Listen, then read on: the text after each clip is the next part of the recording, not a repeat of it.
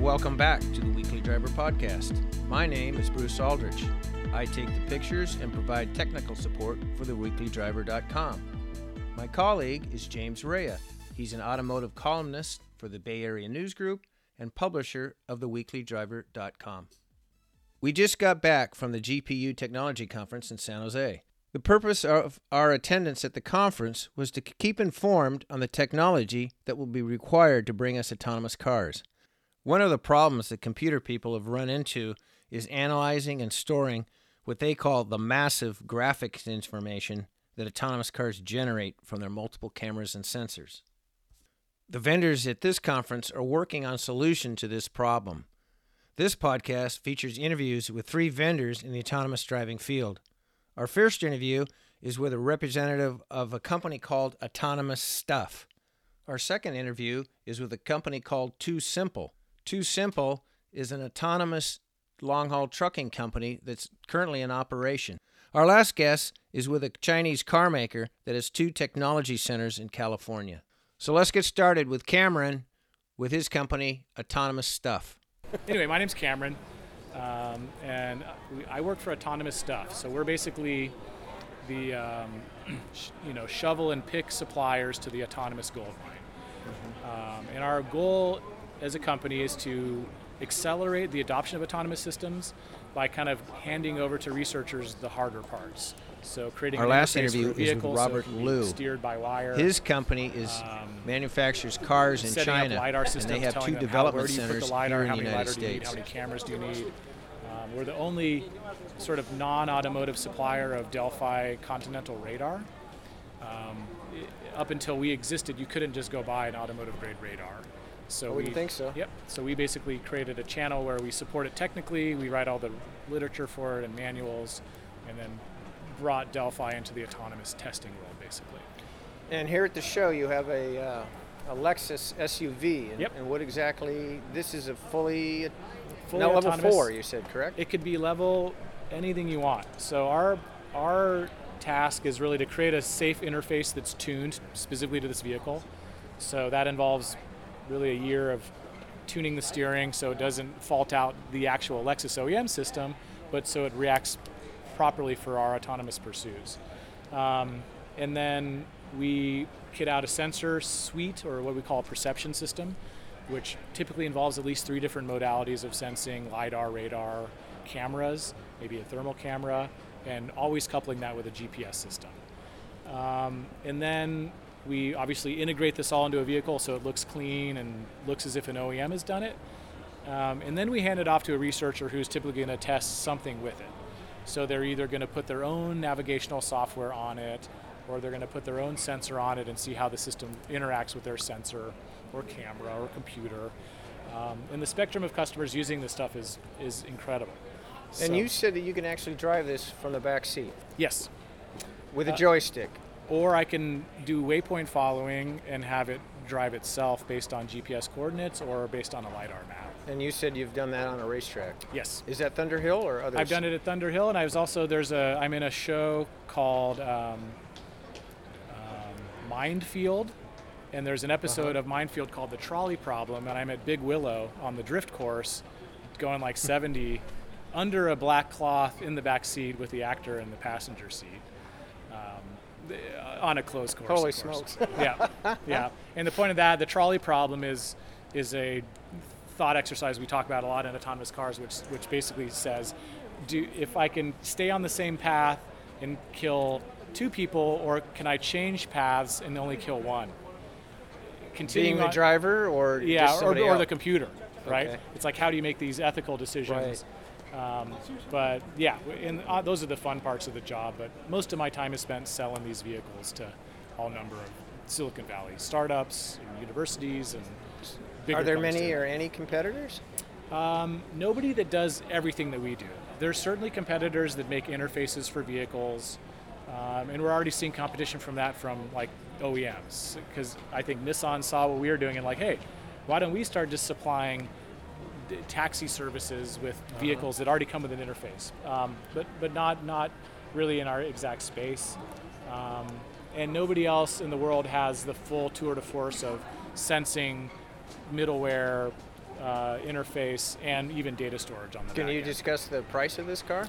Um, in general, I would say something like this would cost about a quarter million dollars, including the vehicle. So you're looking at a you know sixty-five thousand dollar car, and then everything else on top Sure. of it. Um, and of course, this is research grade stuff that is nowhere near what an actual cost would be in an Sure. autonomous taxi. You know, we're, we're using a lot of consumer and industrial grade things that aren't really meant to be in vehicles, but we're, we're doing it for the pursuit of research essentially. And one kind of, at least unique to me, was this has uh, an infrared camera. Yes. And explain the benefits of that. So this is high IR, and um, the benefits of this are any anytime we're using white light cameras, we're always really beholden to the light, quality of light or the light shining into the windscreen. Sure. So um, when I've got thermal going, I don't have to worry about glare. I don't have to worry about dusk or dark or fog. Um, and the other benefit of it is it sees warm things, and warm things are the probably most important things to avoid with your car. Generally, yeah. So vehicles and humans. Um, and that'll see a person at 200 meters, and I can identify that person at 200 meters pretty regularly. And I could add more optics to that to extend that even further. It'll, it'll Wow, pretty far out stuff. right, I think. And all it looks like is a ski rack with a couple Exactly. of tin cans up on it. Yeah, and essentially this this material is called 8020. Um, in in my industrial automation days, that is the framing we would use to build machines. So it's kind of it's those are Tinker toys for adult children. and, and who is doing research with your Lexus cars? Um, the ones that we can talk about publicly are companies like Intel, Qualcomm. Um, eh, what's that? You can name a few, Jeanette. It's a secret. I'm have to destroy the tape. NVIDIA, yeah. Uh-huh. NVIDIA, but we build NVIDIA's vehicles. So basically everybody. We've even sold OEMs another OEM's vehicle because it has the interface. And do you use other cars besides this Lexus? What is it, a 350 Yeah, or this is a this is an RX 450h. 450. Um, yes. Okay. So within the passenger vehicle realm, it's typically a hybrid, and the reason it's typically a hybrid um, is because we have that means it has by-wire access to the braking and accelerator. And we also typically use cars that already have adaptive cruise control and active lane keeping. Active lane keeping means it's got a motor in there that it can steer the steering wheel. So so we kind of do a man in the middle thing where I'm appropriating that motor that is already there. So we have the Lexus, I've got the Ford Fusion like over there, Lincoln MKZ, which is basically the same vehicle. Um, we have now the Chrysler Pacifica minivan. We have a whole range of NEVs, um, Polaris Gems, which are kind of low-speed electrical vehicles. I've seen those. Yeah. The Polaris Ranger, which is a kind of speedier off-road version of the Gem.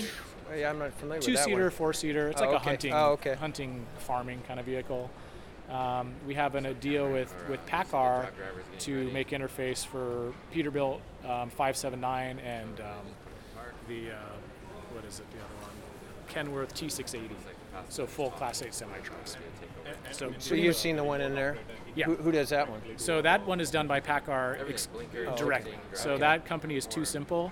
Uh, we supply TuSimple with their first truck, but then they TuSimple's actually has a billion dollar valuation now, so they can push their weight around and get direct direct access to these things with PACCAR. But the the, the, the semi truck is complicated because it isn't just PACCAR; it's ZF and Bendix. The steering and the braking are different entities from PACCAR completely, so it's a complicated So thing to get control. box, and you basically have the box Very and you plug it interesting, in. Cameron. Thank you very much. Thanks, Bruce. Anytime. All right. Our next interview is with a company called TuSimple. Too Simple is an autonomous trucking company. We're here with Xiaodi Hou, and uh, is it Andres? You can edit it later. And we've noticed this very uh, unassuming truck at the show here today. And I noticed the, the logo in it, just a good launching place. The future of trucking is now. What what do you mean by that? mean that we're currently hauling three to five commercial cargoes every day and using autonomous driving at level four, uh, conquering not only highway but also local driving. And and I understand from That's the beginning of a longer, A longer bigger evolution. Sure, and it's currently available uh, legally, not in California, but in in five states. Is that accurate? Or- Uh, in many states, I think Many more states. than five, More but than five. we're operating uh, mainly in Arizona and uh, we're also expanding to other states. Okay, and uh, your other colleague talked about when you have truck drive, you hire you don't hire experts in this particular field. You hire expert truck drivers. Uh, sorry, what do you mean this field? Well, I mean, they don't have to be an expert in, in the future of trucking. They have to be an expert truck driver. Yes. Yes. Right, you- so- you- go ahead. Yeah, so the, the, for, for this, uh, we're basically mean the, the test drivers. Yes. We want the test drivers to help monitoring the system whenever, if in the early stage of testing, the, the vehicle is trying to, you know, behaving erratically, Yes. the truck driver, sorry, Bless you. Gesundheit. That's good. yeah, the test driver is tr- trying to recover the system from a erroneous state. yes. That's uh, that's the job of the test driver, but eventually, uh, we won't have any driver in the vehicle when the product is launched. Did you say that when you when this is driving and hauling a load, is there also a uh, a guy in the right seat or no? Yes. Uh, the reason is very simple. We want the two people to, to crosstalk so they know each other. Uh, th- they, they know each other's thoughts. They have keep each, themselves like uh, uh, awake all the time. So I think that is a very important thing. And the right seat is uh, the test engineer who is uh, monitoring the system status all the time and trying to do some verbal report to the test driver. I had a question. Uh, I assume when something goes wrong, it's usually or is it 100% of the time a um, software issue, or are, do, is, are the sensors kind of finicky at this stage of development? Well, in the early stage of development, there you know there are several types of uh, kind of uh, uh, testing. So sometimes we even test. We know that the system is not working uh, properly, so we wanted to dig out for the reason. So we go to the uh, private test track to do the testing. So that is like one type of testing that we do very often. So in that case, you certainly need an engineer to sit there, do the, all the readings, and the test driver is always prepared to do the testing. But on a public road, most of the time, things are very easy. You, don't- you don't we don't really launch a very dangerous thing on the on the on the highway because it's like several ton heavy metal uh, equipment.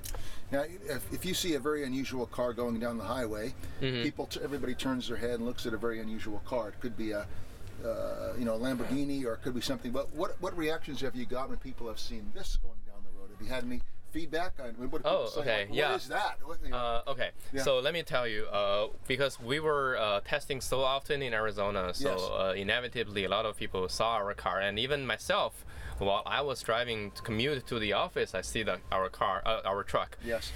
Uh, so there are several indications. If you want to see on the backside of it, normally we, we have a, a low profile trailer because Mm-hmm. we don't, it, unlike this kind of events, we wanted some propaganda, but Sure. normally we have a pretty low profile wide trailer. You don't really distinct that. But uh, for the trailer, when, when I'm following that vehicle, I say, oh, this is a nice truck driver because most of the times the truck drivers are driving like this Yeah. are really nasty truck drivers on the road in at, least in Arizona where I was like commuting between the office and my uh, apartment. And uh, oh, well, first the first idea is oh this truck is driving great and gradually wait a minute is that our truck that's my reaction I see. and uh, on some other cases, because I mean, I seldomly have the chance to interact with the other passenger, but uh, sometimes uh, when I'm taking the ride, doing the test drive with the driver and uh, uh, with our test engineers, and uh, uh, I saw test drivers are doing a gesture like this. I said, "What are they doing?" He said, "They're waving to us." So uh, I wanted to show them that this truck. No truck this truck is this No truck is uh, driverless. Okay. It's driving by itself, not touching the wheel. I'm kind of curious. I, I thought I knew, but the more I, I listened to your talk in the other room and all, I'm not sure. Are you s- developing a system to sell to trucking companies to use? Are you trying to s- just mine all this data and sell to other companies, or, or how, Oh yeah. or everything? Uh, sure. The idea, the main idea is that because this thing is very complicated, so we don't really expect that we finished, we call it a code freeze at day someday, and then we sell it to others because it requires continuous maintenance. What about road, uh, uh, like a road uh, map update, for example? What about some minor software update? What about our daily maintenance? We wanted to clean the sensors, for example. All these things need regular maintenance, and nobody but us ourselves is capable of doing this. So that's why we are doing the insourcing model, where we, uh, where the fleets, uh, they can buy trucks like this configuration, and they w- then we help them to insource uh, operating the, the fleet. So basically, we're a truck, we're a robo robo truck driver company. Oh, okay, I get it now. on, a, on a personal note, if you don't mind, you're a very young guy, and you're the CEO of the company. Uh, What- I'm not what- the CEO. I'm the CTO and the CTO. president. Okay, and so what is your background? Um, I'm, well, I only look young. Thank you for that. I, well, um, younger than us. How about that? Oh yeah, okay, that, that's fair. Yeah, I'm. Uh, I graduated from Caltech Computation Neurosystems Department, Uh-huh. and uh, my background is computer vision and uh, some of the well, with, with some scent of psychophysics and uh, neuroscience. Okay, great. Um, what else do you expect uh, in five years from now? What would you expect? Where would, where would the company go, and what would you like to see as the as So, yeah, short-term uh, five-year plan? Let's just Yeah, okay, five-year plan. So in the next five years, I, certainly we will have the fully unmanned uh, product Yes. launch, and uh, the, the product is going to be hardened with uh, the support of tier ones and, and OEMs. Yes. So it's no longer like this because this is a retrofitting thing. It's only Sure. for prototype. It's not Right, gonna. yeah. It's Yes. gonna survive 10 years of like very harsh working environment uh, in a truck. Let's let's put it that way. So Okay. basically, we're gonna harden everything, making everything really industrialized, Mm-hmm. very hardened. Uh, and uh, I think that thing would happen. You can certainly expect that in five years as well. Okay. So you will see a com- it, it will see an autonomous truck in this very complete form. Okay. So that's one thing. And the second thing is that uh, some more subtle things that you will see on the where the maybe the more fundamental change on the society side is that you will see less traffic jam because uh, many of these trucks Mm-hmm. are operating in nights where because you know human hate traffic jam truck driver also hate traffic jam Sure. but the traffic tri- truck drivers operating hours are from 8 to 6 for example Well, it's regulated by the It's- DMV, like you said. uh, it's not only reg- the, the DMV regulates their hours, but their their uh, hours of working is regulated Right. by the by the by each tr- trucking company. But Yes. this guy is not regulated by the trucking company. So basically, uh, you can drive days and nights, and uh, certainly we prefer driving at uh, a non-jet non-traffic jam hours. Yes. So less traffic jam is also something that you can expect. And uh, uh, to be honest, in five years, the whole landscape of truck driver versus autonomous driving versus uh, driver shortage, this thing will not be dramatically uh, changed. It, it's uh, it's only gonna change locally, and uh, the way that it changes is that uh, in the next five years, I think we are barely progressing to the point where we can meet the unmet today unmet demand of the shortage of the truck drivers. It's not likely that the technology in five years will thrive, even though I hope so, will thrive to the point where it will eradicate all of the truck drivers because that's just way too soon for the evolution of the technology. As I said, the hardware needs to be hardened, and it won't take uh, like one or two years. It will take more than that to get the real final product. And once we have that, it's a slow adoption process. On the regulation side, not every state is going to. Uh, well, in the future, there will be a nationwide uh, FMCSA 3.0 regulation that allows the autonomous driving to be on there, but uh, the adoption uh, by the fleet, by the by our customers will be very. I wouldn't say very slow, but it will be a gradual process. That was I was going to ask. It's uh, funny that you mentioned that part of it. Uh, being a layperson, uh, when would California possibly come on board as a, as a state? Uh, or will it be all be on the national level soon? I think it it probably will be at the national level with a, with a, with a national uh, FMCSA 3.0, which is uh, which is proposed by Elaine Chao Yes. yeah, Okay. a while ago. Yeah. Well, very good. Appreciate it. Yeah, thank you very much for taking the time. Our last interview is with a Chinese car manufacturer who has development centers here in California. The Weekly Driver podcast gets support from AmericanMuscle.com, your late model Mustang and F 150 authority, bringing you the hottest products and top notch customer service for over a decade. No one makes it easier to modify your ride. Visit AmericanMuscle.com today. I think that the, the government as a whole is trying to encourage more electric vehicles uh, running in China. Yes. So government is very supportive uh, of new EV manufacturers. Yes. Uh, Xiaopeng is one of them. Uh, Xiaopeng is about four years old. And, uh, you know, we have about 3,000 plus uh, employees total 3,000? worldwide. And, uh, you know, including our own manufacturing lines and so forth. So we're building quite a bit of in, in infrastructure in China. Mm-hmm. We do our own uh, charging station, charging towers as well. Yes. So we want to provide more of a full functionality or services. For Are there are there many, not to mention the other by names, but are there many EV companies in China? There are many other EV Yeah, yeah, companies yeah. in China. China, and uh, you know I, the China market is huge, as Yes. you guys know, and not one or two or three company can accommodate all all the all the markets there. It's the biggest like auto the- manufacturer. It's the biggest automotive country in the world. Is, thi- I think uh, it's I- market. Biggest it's the market. It's biggest, the biggest market in Yeah. the world. But if you look at here in the U.S., we have a lot of these auto manufacturers supplying all variational cars Yes. for the consumers here. Okay. Right? China is about doing that as well.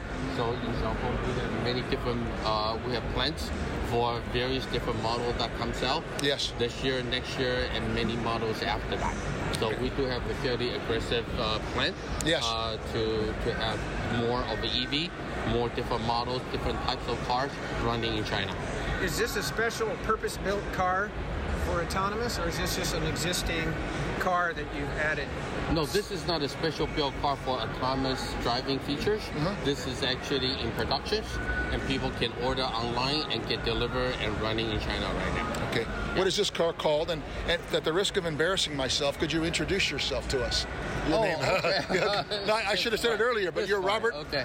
Uh, my name is Robert Liu. Yes. Uh, I I am. Uh, that I run a PM organization, program management organization Yes. here in the Silicon Valley. Yes. We have development centers here in Silicon Valley, uh, specifically in Mountain View. Uh-huh. And we also have a development center in San Diego as well. Okay. What we do is a U.S. development center. We are developing uh, autonomous driving features Yes. for for the cars, for Xiaopeng Motors cars Yes. running in China.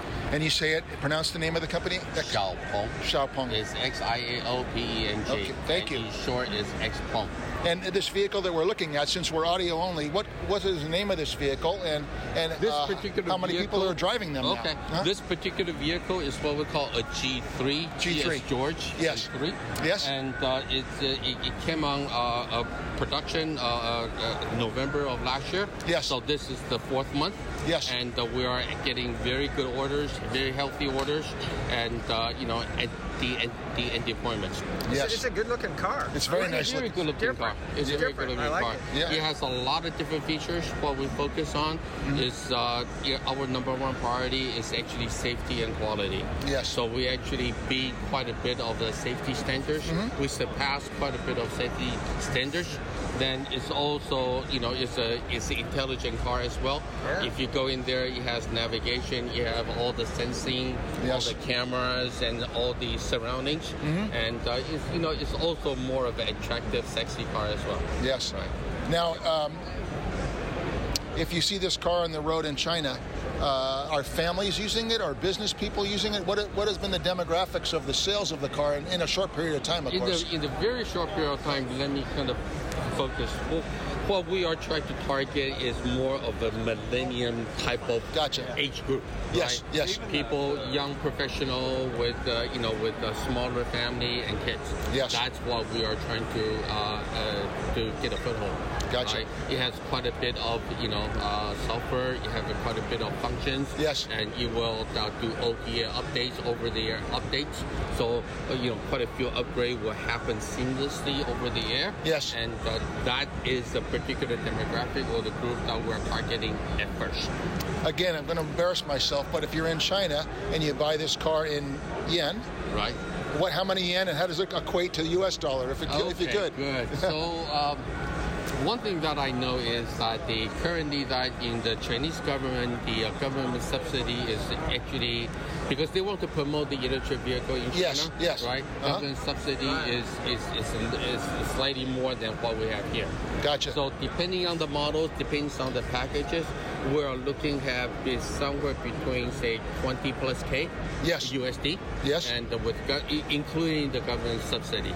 So so in in our stand you know in our U.S. market, Yes. we're actually pricing it pretty well. yes. Okay. Okay. Great. Yeah. Well, Robert, thank you for your time Thank very you. much. Appreciate Thank it. you, Robert. Appreciate it. Oh, just get Yes. ahead. The Weekly Driver Podcast receives support from AmericanTrucks.com, your late model Silverado, Sierra, Ram, and F 150 online aftermarket retailer, bringing you all of the hottest parts from accessories to lift kits, from wheels to tires and winches. AmericanTrucks.com has the knowledge and know how to make your wildest dreams come to reality.